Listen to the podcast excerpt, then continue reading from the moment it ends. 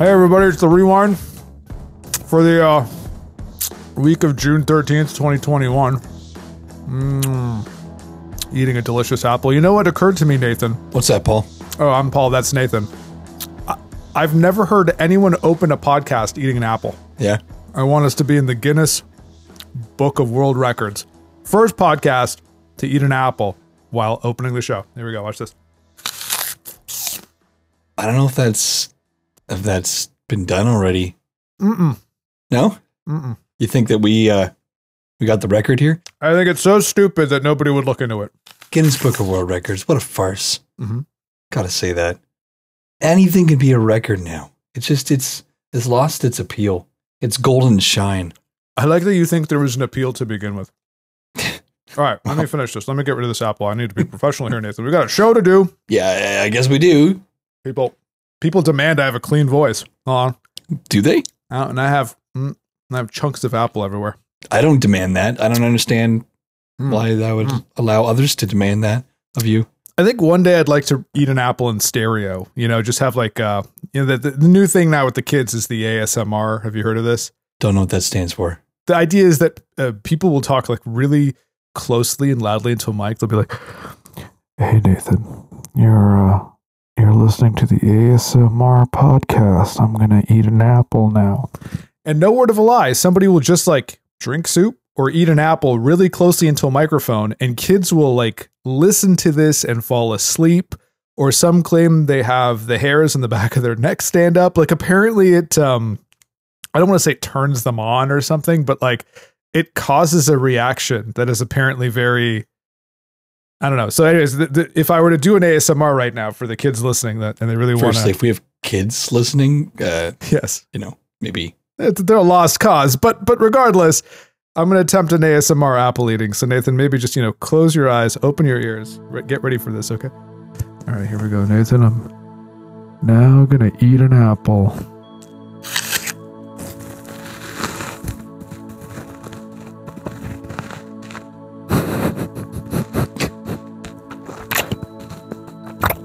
It's the most awkward bit of radio I've ever done with you.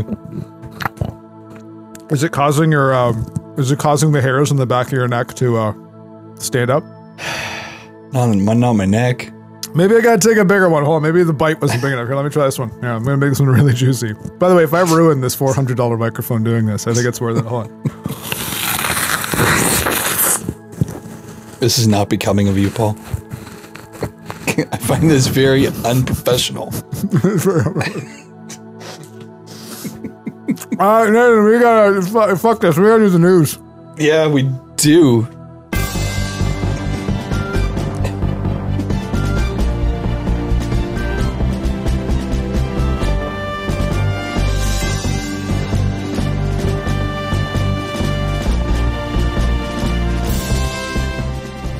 All right, Nathan. Enough of this silliness. Silliness. People demand a professional show with uh with real stories and all that nonsense. I'm prepared to give them one. Are you? Oh yeah, you know what? That's right. Uh, you had mentioned to me before the beginning of the show that this was going to be. I don't remember how you phrased it, but but you were like, "This is going to be the funniest episode ever because every story flows together." Yeah, today's show is is going to be epic. There's no no qualms about that. Well, who would have a qualm about it? I've found the best of everything I've ever spoken about, and you will be impressed, and the world will be impressed. I mean, that's a high bar. I'm happy for you to meet it. Yeah, I'm a high bar hitter. Let's do it. Let's go. Yeah. Let's uh first first story, you know, impress me, wow me. All right. I don't know how you're going to top the hilarious ASMR apple eating that I opened the show with, but try. Well, let's uh, Good luck. let's launch in today's Odyssey with an explosive one-two punch. Okay. An explosive one-two punch of diarrhea. Okay. Very good. HuffPost.com reports that uh, NBC has indefinitely paused production of its upcoming competition show, Ultimate Slip and Slide. Reportedly, after multiple people on set came down with diarrhea, where up to 40 crew members fell violently ill. People were collapsing and being forced to run into porta potties due to awful explosive diarrhea, cited a person with knowledge of the production. Spokes Spokespeople for NBC did not immediately respond to a, a uh, request for comment. However, it was confirmed that a shutdown began on June 2nd and that at least one crew member tested positive for Giardia, and I have no clue what that is, It's a Pokemon. uh, but it is a parasite that can cause diarrhea. So, you know, diarrhea parasite. Imagine that your show was not shut down because of COVID, but because of explosive diarrhea. Yeah. That if that doesn't say returning back to normal, I don't know what does. And it's a show where, you know, contestants they they slide down this giant like wet slide. Yeah. And if you have explosive diarrhea while that's happening, I can I can gather why it's being shut down. well, Mhm. from poop to pee, I'm just getting warmed up, Paul. Okay. Um I hope your pee's I'll- not being warmed up. no, no, no. But it's always warm when it comes out. Everyone's is. It's just how the body is, Paul. Come on, grade nine biology class. You knew that as much as I did. You, you your ninth grade biology class uh, focused on pee and pee warmth. let's let's not distract. Let's just move on forward, Paul. Uh-huh. A brutally honest realtor um, described a urine saturated Colorado home on the market for almost six hundred thousand dollars as a little slice of hell, having profanity scrawled on walls and a fridge filled with rotting meat. Huffing, HuffPost.com reports that realtor Mimi Foster said this that uh, this dilapidated five bedroom, four bathroom Colorado Springs home, adorned in spray painted sayings like "suck my ass" and feces stuffed in drawers, is a pretty hot commodity right now. Foster told local news channel Denver 7 that she had received 16 written cash offers in the past 24 hours of the house being on the market. I list vacant houses all the time. I have not seen this kind of hysteria, even in this market, she explained. And yet, there- there's vastly fewer listings than usual, and most houses are selling as is. And people aren't asking for anything, she said, in regards to closing costs or major fixes. Come feast your senses, she concluded. Do not go uh, on the back deck and do not open the freezer in the basement, were some of her warnings. Well, if you recall a couple episodes back, I, I think spoiled meat is a plus now. Yes. So that actually might be working in the house's favor. And See? as someone who just went through home buying, I'm kind of not surprised. Would you have bought your home if it had rotten meat in it? Uh, you know what? It, we were, we got to the point where we would have taken uh, a home that was on fire because it, it would have been available. Wow. Right. So I I don't I understand where people are coming from. Although if Yeah. you do look up the pictures of this house, it is um it- it's a mess. As It's you said, it's brutal. dilapidated. Yeah. But Yep. nothing a little paint and some wallpaper can't fix. Paint? Maybe a maybe a flamethrower too, no? Imagine it's so bad out there that somebody uh, takes a house that has "suck my ass" written on the wall, and they and they offer what asking or whatever at it Yeah. on it. That's incredible. It's incredible we've come this low. We've gone this low, come this far. Whatever. well, um, with our current legal situation in mind, Paul, uh, I thought it would be fitting to spin the bottle on our moral views. Okay, where will the bottle end? I wonder. I wonder that right. too every day. Why do we have such a hate on for the rat, Paul? Why not lift them up and celebrate them like this little guy? Okay. Oddee.com reports that, as we know, rats don't often get a lot of praise. Despite their surprising level of intelligence and decently clean hygiene, people consider them nothing but vermin to be eradicated. But even the most ostracized of creatures can become a hero. Okay? Uh, Magawa, an African giant pouched rat, is one of them. Instead of roaming through sewers, Magawa has spent the last five years in Cambodia detecting landmines. After, his, discover- after discovering 71 landmines and finding 38 pieces of the unexploded ordnance, Magawa is now about to retire from the line of duty. Uh, Magawa was trained by Belgian nonprofit Apopo, which is a website dedicated to training detection animals. And you should go there, by the way, and check this place out because it is amazing. But you can actually donate to further their campaign in support of future Magawas on this site. And I even went to another link here and it had a picture of this of this kid named uh, Sila, I Uh-huh. think, who had picked up a cluster munition thinking it was a toy. And the whole the whole thing is like just you can stop that ha- from happening by donating to these rats who save lives. So M- Magawa, because they they have the funding, when that kid picks up that cluster of munitions, Magawa in slow motion Yeah. jumps up and with his little tiny rat teeth pulls the pulls the bomb out and you know then does a little barrel roll and throws it Yeah. and then like in Die Hard 2 it just explodes midair. Is this what you're saying? That's exactly what's happening here. Okay. You know, they're they're they're heroes. And and proudly they're they're called hero rats actually. To think that Rat Bomb had just been getting it wrong the whole time. You know, that that instead of killing these things, we should have been uh, like you said propping them up. I think so. How does the how do you even train a rat to do anything? How does it know? Do you have any details about how the rat knows what is an explosive and what is just like a can? Well, because I'm the best um, news getter in the world, I didn't do any reading, Uh-huh. so I'm gonna think. Uh, I don't know. You just you just put them out in the field, and you know, whole, hey, have a whole bunch of other rats watching it, Uh-huh. and every time that one rat blows up, those other rats will know not to go there. So it's just it's trial So you went as by error. you went as far as going to the donation page, but you didn't actually. The question of how they do it didn't bother you whatsoever. You didn't. No. Okay. Well, they, they're just rats, right? So they make a lot of babies. So you could like lose a whole bunch of them, and at some point they'll get smart. You're basically proposing that it's like World War Z. They just like all roll up in like a big, big like wave of rats, and the bombs just explode, and then I guess the explosion is like muffled by the mass of rats rolling over top of it. This is what I'm imagining Magawi or Magoo is doing. Well, I'm I'm going to quote the website, just a small little paragraph here, okay? Finally. Mm-hmm. Without urgent help, injury and loss of life is a real possibility. Okay, Paul.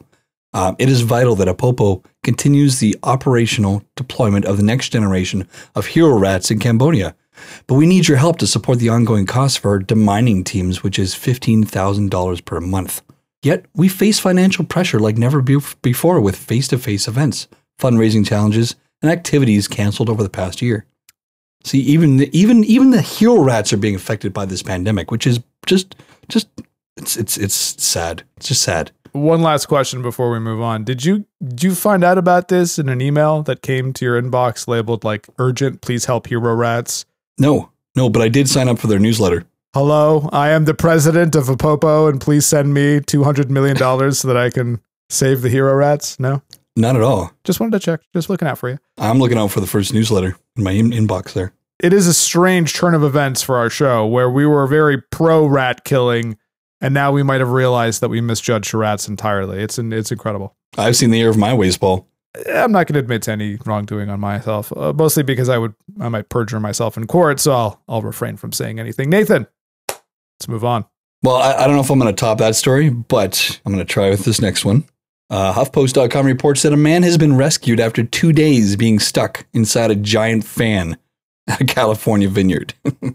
the man was discovered Tuesday by a deputy responding to a call about a suspicious vehicle parked near the winery in Santa Rosa. The deputy saw a hat on a piece of farming equipment, then found the man stuck inside the shaft of a vineyard fan. Firefighters were called in to rescue him. The man indicated he'd like to take pictures of the engines of old farm equipment, the statement said. After a thorough investigation, which revealed the farm equipment was an antique, and the man had far more methamphetamine, met, Mhm. Methamphetamine, methamphetamine, Mhm. you know what? Ecstasy. It's ex ecstasy, I think. then camera equipment. Anyways, he had more drugs than camera equipment. Right. The motivation to climb into the fan shaft remains a total mystery. Needed uh, some medical treatment, but he's expected to make full recovery, unfortunately. Well, hey, and I made the same point earlier in the show. Isn't it isn't it just a sign that we're going back to normal that that you know, rather than the sadder stories that we had when we restarted the show of people, Yeah, you know, Yeah. not being able to go to the world's biggest penis museum and I was really heartbroken about that. I think a daughter found her mom. Uh, she'd been keeping her in a fridge for 20 years. Yeah. Now people are out there again, you know, getting stuck in fans and letting rats, I don't know, disarm bombs. And I don't even remember what the first three stories were, but but I think they were a hoot and a holler. Point is, we're back, everybody. We're back. It's always a hoot. and a holler. We're back. Society is back. well, let's let's talk about buttholes, Paul. Finally. Audio.com reports that a kitten has been born without a butthole. I wish I had a breaking news drop that I could just throw in right now, but I'll work on that for next show. Dora, a little black and brown tortoiseshell kitten from Toronto, Canada, who where I live, uh, who was born sometime in April, had worried uh, worried her uh, caretakers at the Annex Cat Rescue when the little kitten developed a bout of constipation and started vomiting. According to the rescue foster program coordinator Jacqueline Chan, it's not unusual for rescued kittens to initially refuse to poop. So Dora was taken to the vet. While there, the doctor's reaction took her by surprise when little Dora was looked at. When the veterinarian was examining her, looking for her anus to take a rectal temperature, she turned to me and said, Jacqueline, I don't think this kitten has an anus, recalled Chan. It was clear that urgent measures were needed to save Dora's life. The good news is that is uh, that there was a way. The vets could give Dora surgery and graft her an anus of her very own. And so she got one and lived happily ever after. Uh, again, I must ask if you did any follow up on this because I have some questions. Like, did she have the? If this is a technical term, Nathan, so please don't laugh at this. Did she have a shit pipe already there, and it just needed the hole, or did they, or did they have to create? Like, you know, you can put a hole in anything. Doesn't mean it's going to Yeah, actually, it's going to work. I have a lot of questions and I'd like answers. Did you at least look into this? You just say that you can put a hole in anything. you can put a hole in anything. I have it on good authority that with the right tools, Nathan, you can put a hole into anything. yeah, why would you even ask me a question like that? Of course, the answer is going to be no to everything I do. I just want to maybe even instill a touch of curiosity in you. So the next time you read about rats that are disarming bombs or cats that are getting buttholes, you think to yourself, wait a minute.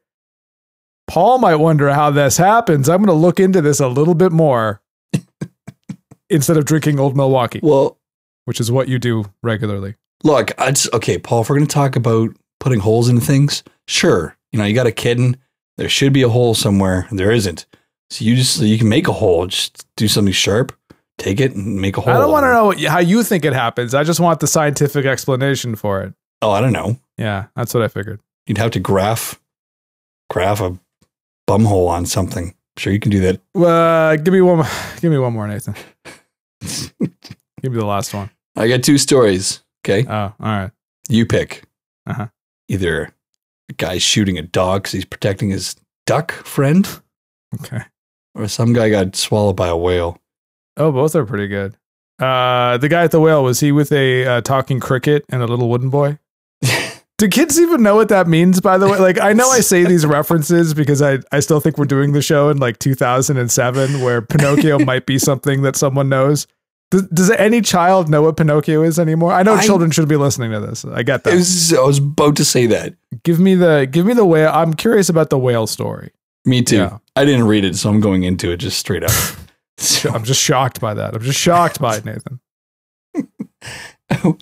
I would have found a better website. Uh, Uh-huh. CapeCodTimes.com. Uh huh. Stupid. Is that like a newspaper or something?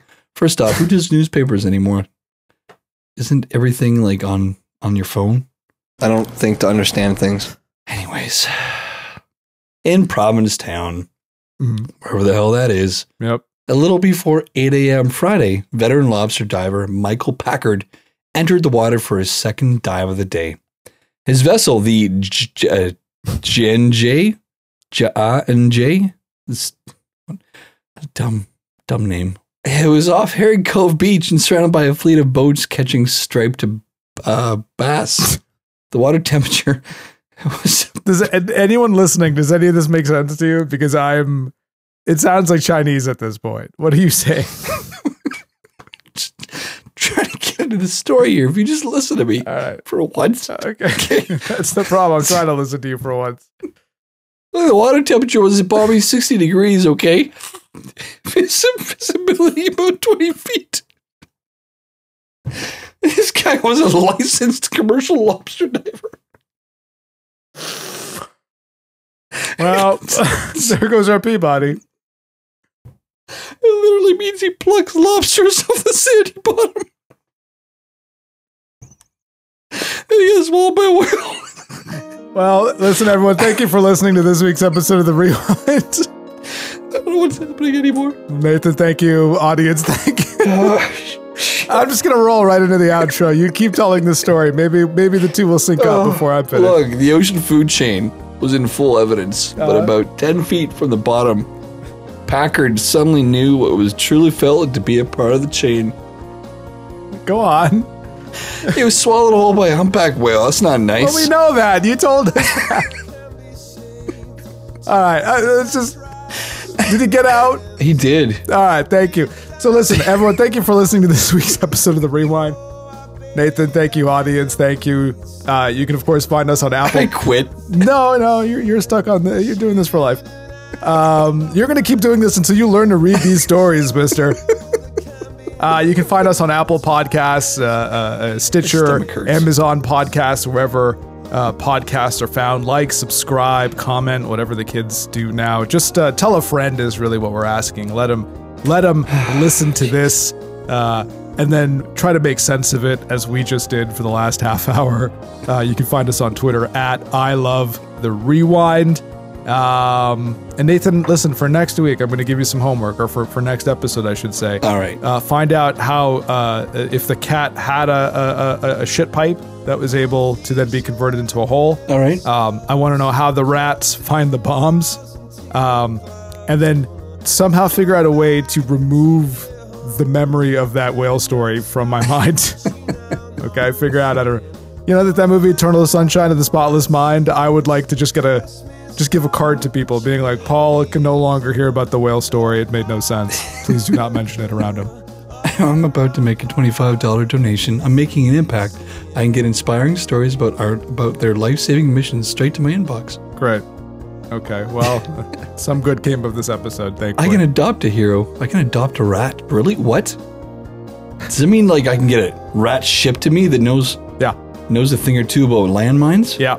Yeah, that's Oh, exactly shit. it. All right, well, we'll figure out what happens with Nathan and his rat next time Yeah. uh, on another episode of The Yeah. Rewind. But for now, we bid you adieu.